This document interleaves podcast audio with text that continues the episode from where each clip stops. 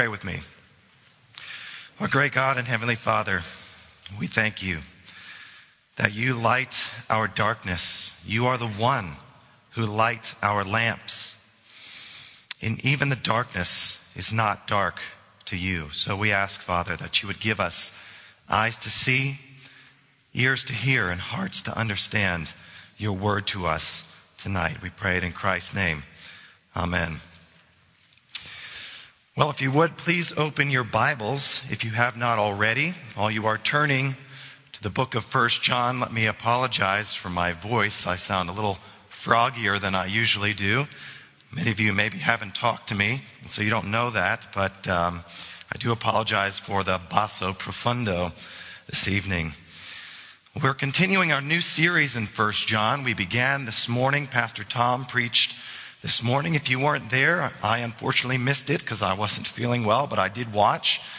And you did not uh, miss a whole lot. You missed out, but you didn't miss much because it was just the four verses. The first uh, book of First John is a short book. It is basically a sermon-like letter sent by John, the disciple of Jesus, because there was some kind of split occurring in the early church. And we don't know exactly what the details were, but we know that John was writing to the church because there were some who were leaving. There was some kind of division taking place. There were some who were saying things that sounded plausibly similar to what the apostles had been saying. They were saying things that must have sounded appealing in some way. They must have been sounding current and nuanced. And we're going to see tonight how John addresses some of the things that they were saying and nuances them right back.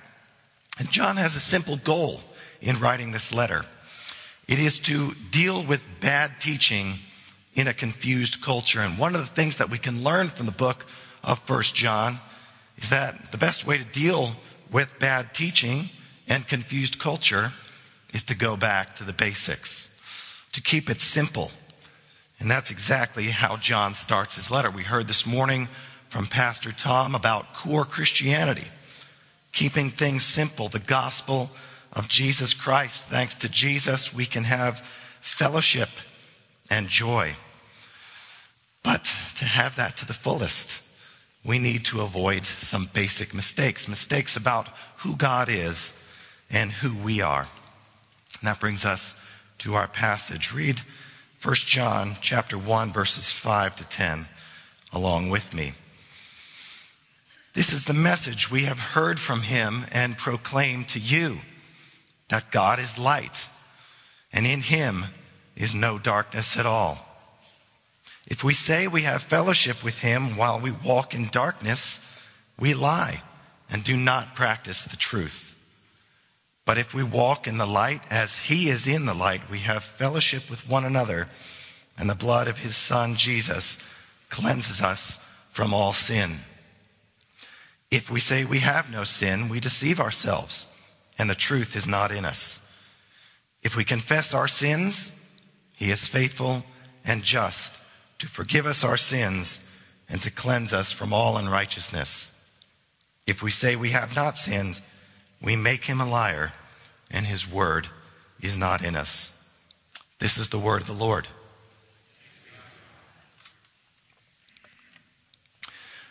Well, being in the dark isn't something that most people enjoy.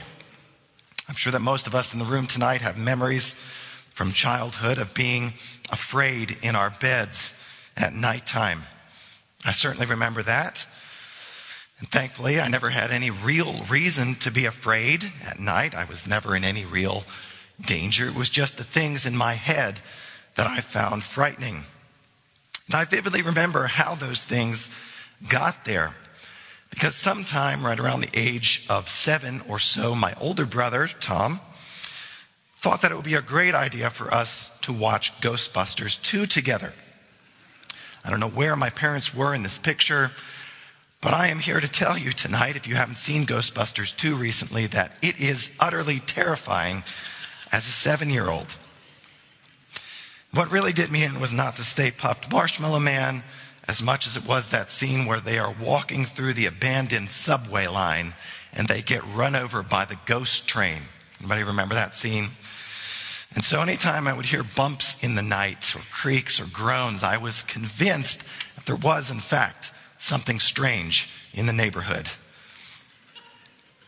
But I could always ease my fears just a little bit with some light. Even if it was just the faintest, dimmest night light, it was just enough to take the edge off. And of course, when the full light of day came the following morning, I never gave the ghost train a second thought. And that's kind of experience I think is pretty universal.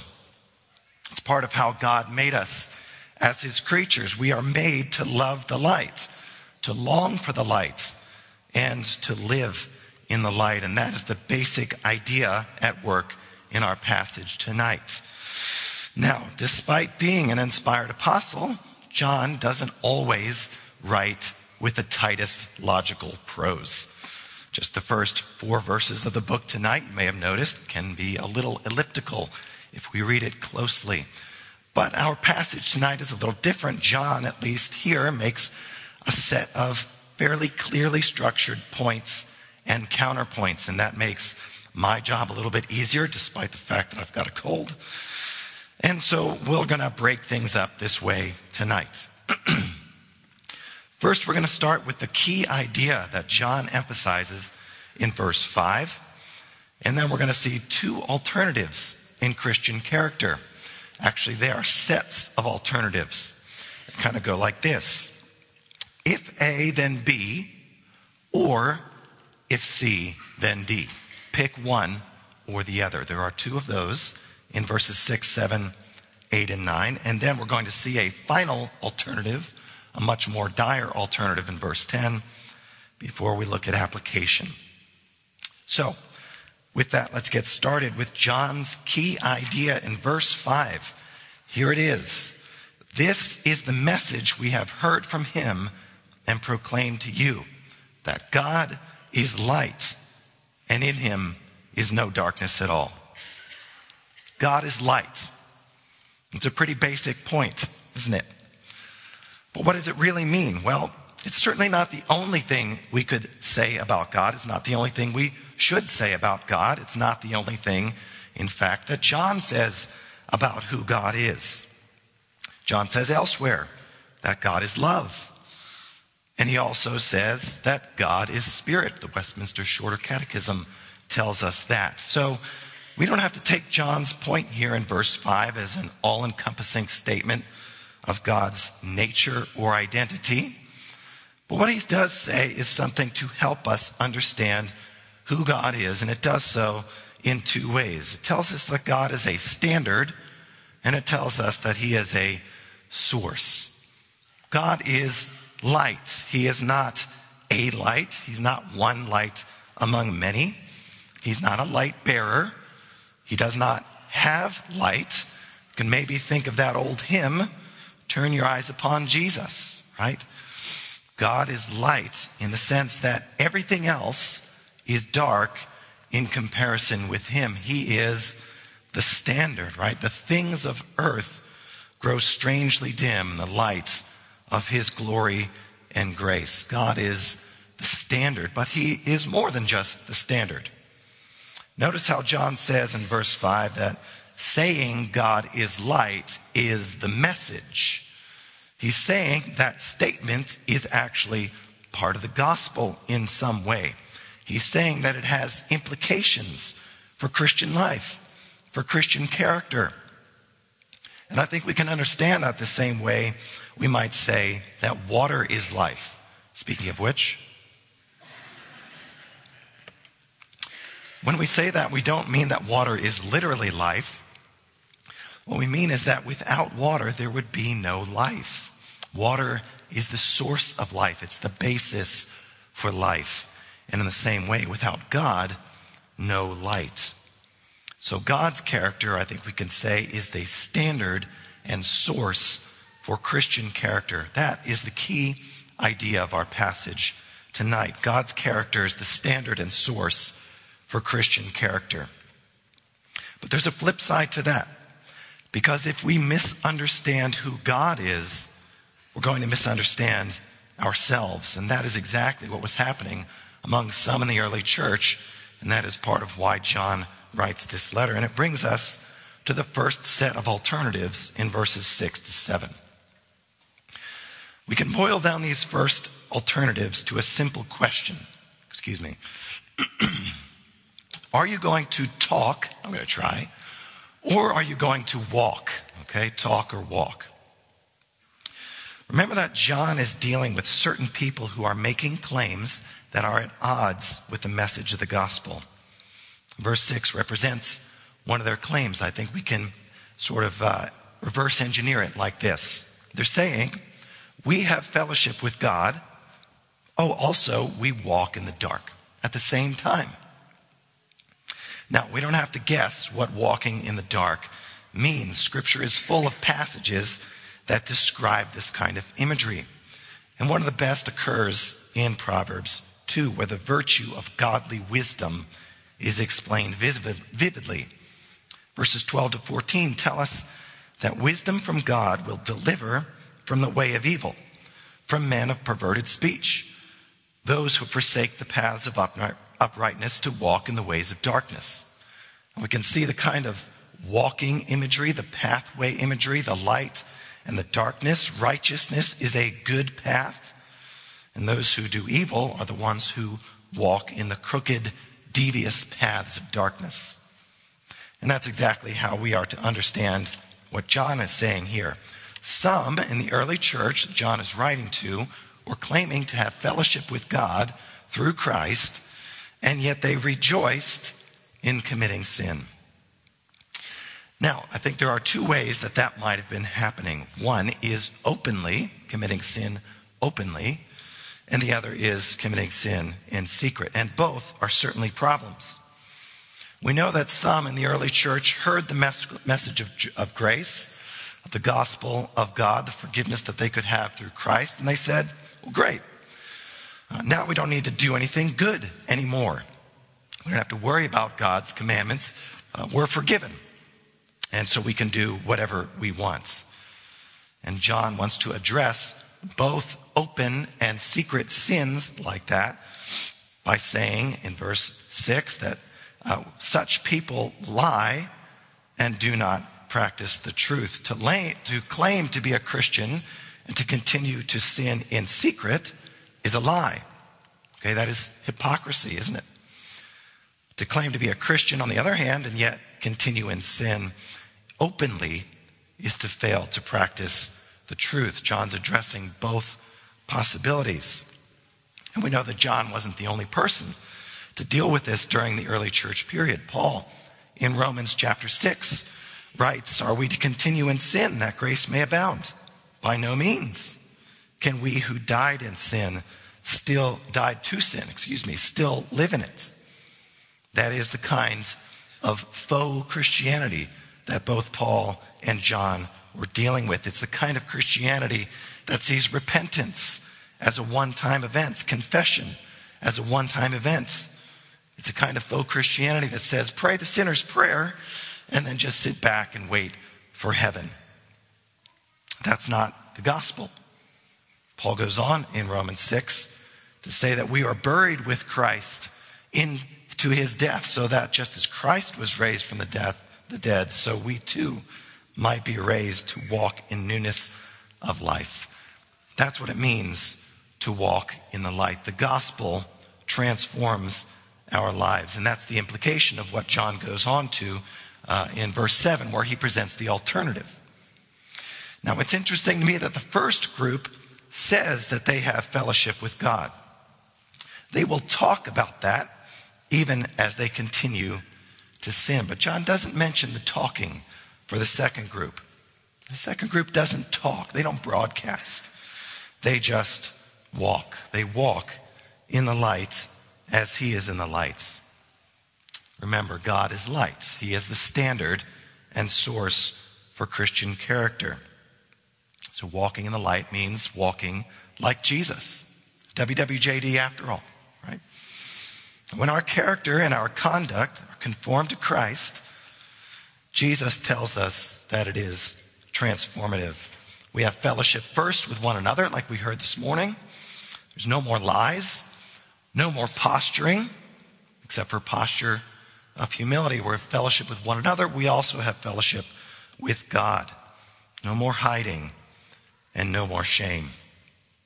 So the first set of alternatives boils down to a simple choice wallow in sin, deception, and darkness while we claim to have fellowship with God, or walk in the light. Walk in the paths of obedience and humility and have fellowship and forgiveness in full. But there's another set of alternatives too in verses 8 and 9, and we can boil these down to a question as well. Here's that question Are you going to accept or are you going to deny? Well, accept or deny what? John has moved on, I think, to the second claim that's being made by some in this church context. And we can intuit that claim from verse 8. It went something like this Oh, but we do have fellowship and we do walk into the light.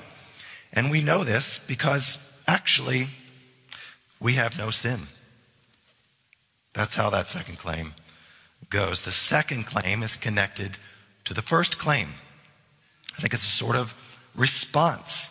We can imagine a kind of back and forth discussion or argument. Okay? They begin, we have fellowship with God. This is first claim. John responds, No, that's a lie. You actually have no fellowship and no forgiveness. And the second claim, they respond, Oh, yeah? Well, we don't need forgiveness anyway because we didn't sin. You see, the second claim is doubling down. And I think if we let our imaginations wander a little bit, maybe we could imagine them continuing with their response. In fact, John, not only do we have no sin, it's you who needs forgiveness because you were so mean when you accused us of sin. How dare you? Just because you even said that, you're the one who is in sin and we are the victims. Maybe you know some people who react like that. Now, I know, uh, I think it's important to understand the kind of sin that's being discussed here. I think this is a particular sin in a particular kind of situation. The debate here is not over John saying, you sin in a general way.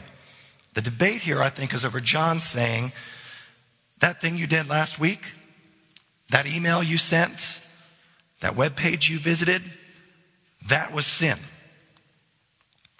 The sin issue is situational, it is specific, not generalized. And the way John phrases this in verse 8, I think, makes that clear. The way he says it is if we say we do not have a sin. That's the way it's phrased in the original language. And John uses that phrase a few other places. And whenever he does, he's talking about a specific sin in a specific situation. Now, why does that matter? Well, it comes back to the question accept or deny. When someone tries to hold us accountable for a situation where we sinned, especially if there is some kind of plausible deniability, what are we going to do? Will we deny? No way. I did not do that, and I never would do that. Are we going to deflect? Well, you should have come talk to me about that sooner. I can't believe you didn't come to me. Are we going to go on defense? Now, we both know that you struggle with arrogance. Oh, I can't believe you would attack me like that. Are we going to do some of those things? I know I've done some of those things. Are we going to deny or are we going to accept? Are we going to be open to correction? Are we going to receive accountability. On a basic level, I think John's point in this second claim is that you always have some sin in every situation. And to believe otherwise, he says, is delusional. It's self deception. There's an alternative, and that is humility. Humility in the face of conflict or correction, even if we genuinely don't know how we might have sinned. But the fact is, you probably have something you can confess in any given situation. Now, maybe that sounds a little crazy to you, maybe a little overstated. If that's the case, let me ask you this Do you really think you can parse your own heart accurately? Well, David didn't think he could. Here's what David wrote in Psalm 19 Who can discern his errors? Declare me innocent from my hidden faults. Keep back your servant also from presumptuous sins. Now, notice that David does not say, Declare me innocent from those who say I have hidden faults. He doesn't say, Keep back your servant from presumptuous people who claim I've sinned. The reality is, Scripture is full of passages that describe how sin is blinding. Now, I'm not saying, certainly not saying, that every sin is equally grave. I'm not saying that every sin is equally offensive to God or others, but I am saying, because I think John is saying, which would mean that God is saying, I've got this right, that sin is so pervasive, it has such a tight grip on our hearts that there will always be some portion of it that we cannot see. And that is why we need to walk in the light. We need the fellowship we have with one another to help us see our sin. Did you notice for John, walking in the light does not actually mean not sinning? Look at verse 7. Part of what it means to walk in the light is to receive cleansing from sin. And that means that there is sin. How could that be? Well, look at verse 8. Acknowledging our sin is truthful. Confessing our sin is what leads to cleansing, confessing our sin to God and to one another. That is how we have true fellowship. It means we can be perfectly assured that the blood of Christ cleanses us from all of our sins. So there's actually an interesting paradox involved in walking in the light. The people who do the most to look like they are not struggling with sin, hide it, deny it, those are the people most likely to lack fellowship and lack forgiveness. But the people who are quick to acknowledge sin, to confess it, those are the people who have fellowship and forgiveness. Now, notice the sin is there either way.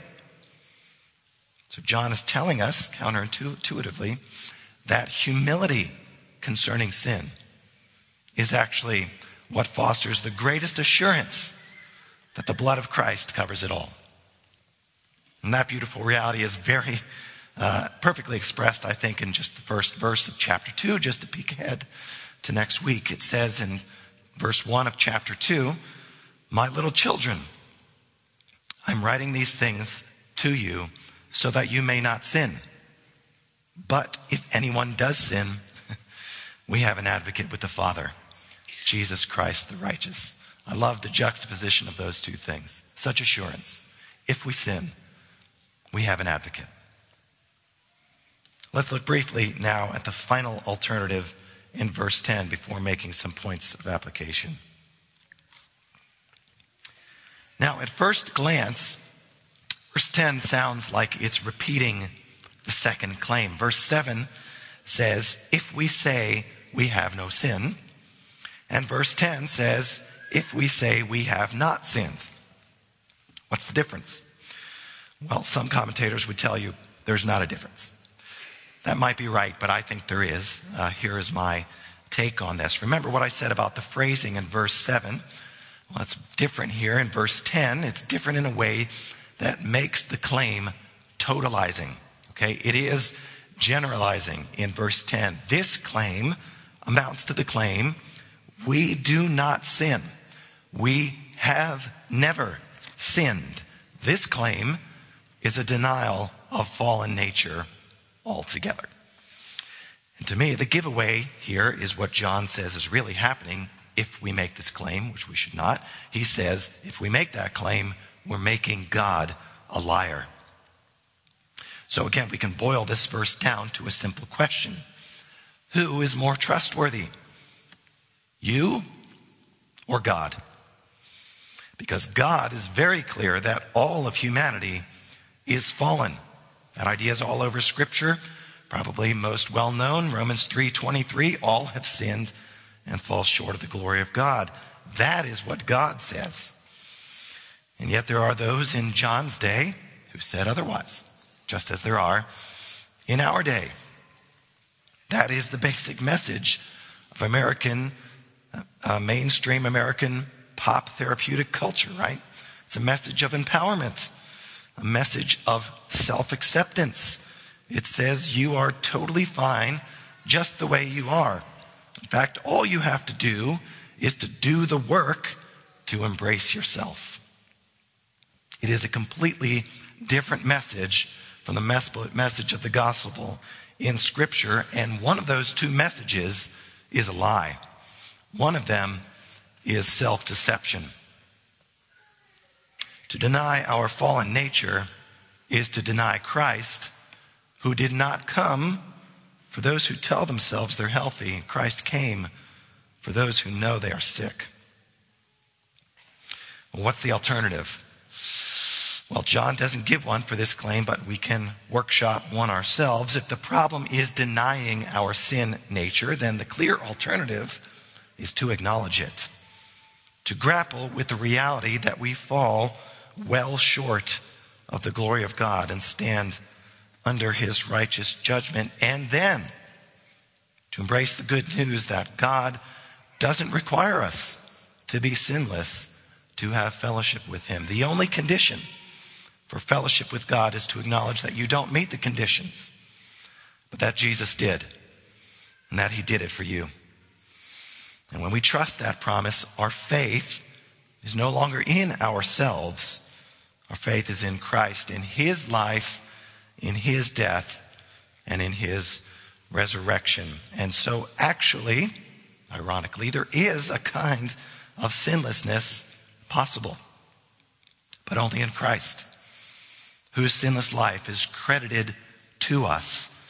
And when our faith rests in his work, Christ, the Word of God, dwells in our hearts by his Spirit, and we are transformed. No longer do we walk in darkness no longer do we hide our sin or revel in it or deceive ourselves or others.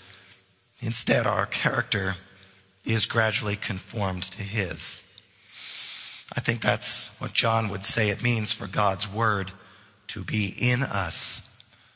John goes on in chapter 3 to say that whoever keeps God's commandments abides in Christ, and Christ abides in him. He says, We know by this that he abides in us by the Spirit whom he has given us. To receive Christ in the gospel is to begin a process of lo- growing to love God more and more. And the more you love God, the more you love his word, including his laws. And as our character becomes more conformed to God's, it is the same law that condemns us that we ultimately grow to love. It becomes fresh, refreshing to us. It becomes a guide for our flourishing. We uh, read in our passage earlier tonight from Psalm 119. I think John might have had Psalm 119 on his mind as he wrote this passage. In verse 105, it says, Your word is a lamp to my feet and a light to my path. God is light. He is both the standard and the source for Christian character. And so, with that in mind, drawing our time to a close, I want to make three points of application. The first point is this uh, check your path. I like to give cutesy little titles to my application points. So, this is the first one check your path. And what I mean is this Where are you walking day by day? John says that if we say we have fellowship with God, if we claim to be Christians, but we're walking in darkness, then we are lying. we're failing to live out our Christian character. So, where does your route go? Where do you find yourself walking? You find yourself consistently in places that are a little darker than they should be. Maybe that involves sin that you're hiding out of shame, sexual immorality, substance abuse, financial fraud, or maybe you're walking in darkness in a subtler way. Maybe you are caught in sin patterns that you don't have to hide because they are socially acceptable. Pride, fits of anger, harshness, workaholism, prayerlessness. I'll stop there. Both kinds of sins, the hidden and the open, can turn into paths, into routines. And if you're not willing to acknowledge them, you're not going to confess them. And if you don't confess them, you are choosing to walk in darkness. You're hiding from God. And if that's you tonight, know that the Lord invites you to walk in His light. As Christians, we need to have people walking with us, people who can be partners, who we can talk to about our patterns of sin, who can help us avoid the darkness or lead us out of it. That's one of the major blessings of the fellowship of the saints is it makes it hard to hide our sin. So check your path. The second point of application is this. Check your circuit breaker. Okay, stick with me for a second. Check your circuit breaker. Here's what I mean. If your lights are flickering, are you going to do anything about it? You're probably familiar with the word gaslighting, okay? Gaslighting means manipulating someone by making them doubt their ability to see reality correctly, okay? And it actually comes from an old movie uh, called Gaslight. Excuse me set in England in 1940 when apparently houses used natural gas in the interior lights, which sounds crazy to me. But in the movie, there's a nefarious husband who slowly drives his wife insane by making some of the lights dim occasionally. And whenever she asks why it's happening, he tells her she's just imagining things. The lights aren't actually dimming. And part of what John says that uh, if we're not careful, we can deceive ourselves. We can gaslight ourselves. Now, it seems to me that the whole problem in that movie could have been avoided if the wife had just bothered to check the gas lines to see if the problem was real or not. And that's what I mean by check your circuit breaker to update the lighting technology metaphor. Are you being honest with yourself? If you think your spiritual lights are flickering in some area of your life, don't just brush it off like it isn't happening. Remember that sin is blinding, and self delusion can become a coping mechanism for shame. So check your breaker. If you find yourself regularly insisting that others are the problem, that others have sinned, whether it's your spouse, or your kids or your coworkers or your roommates that they have sinned and you have done nothing wrong. And let me suggest to you that that might be a flickering light. So check your breaker. Ask the Lord for a spirit of humility and honesty. Ask Him to allow you to see your own sin, to come to repentance, and to receive cleansing forgiveness. So check your breaker. The third point of application is this check your cleanliness. Now, John, in this passage, you might have realized by now, has a little something for everybody. And that includes those who do not yet know God as the light, for those who have not yet believed when he tells us that we are totally mired in sin, slaves to evil and stuck in the dark. And that's not an easy message to hear. We would much rather hear that God is love than hear that God is light.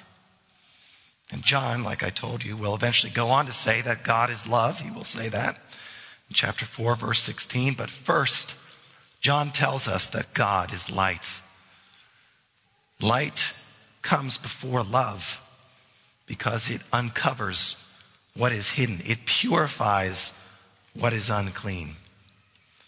God is eager to cleanse those who eagerly come to him and come into his light. Jesus said, I am the light of the world. Whoever follows me will not walk in darkness, but will have the light of life. So come to him, confess your sin, and let his light shine upon you. And it's only then that the blood of his son, Jesus, can cleanse us from all of our sin and all of our, all our unrighteousness. Let me pray for us. God, we thank you that in your light we have forgiveness, we have cleansing. We thank you that although at one time we were in darkness, now you are light. You are our Father. Help us to walk as children of light. We praise you for your mercy towards us in Christ, and we pray in his name. Amen.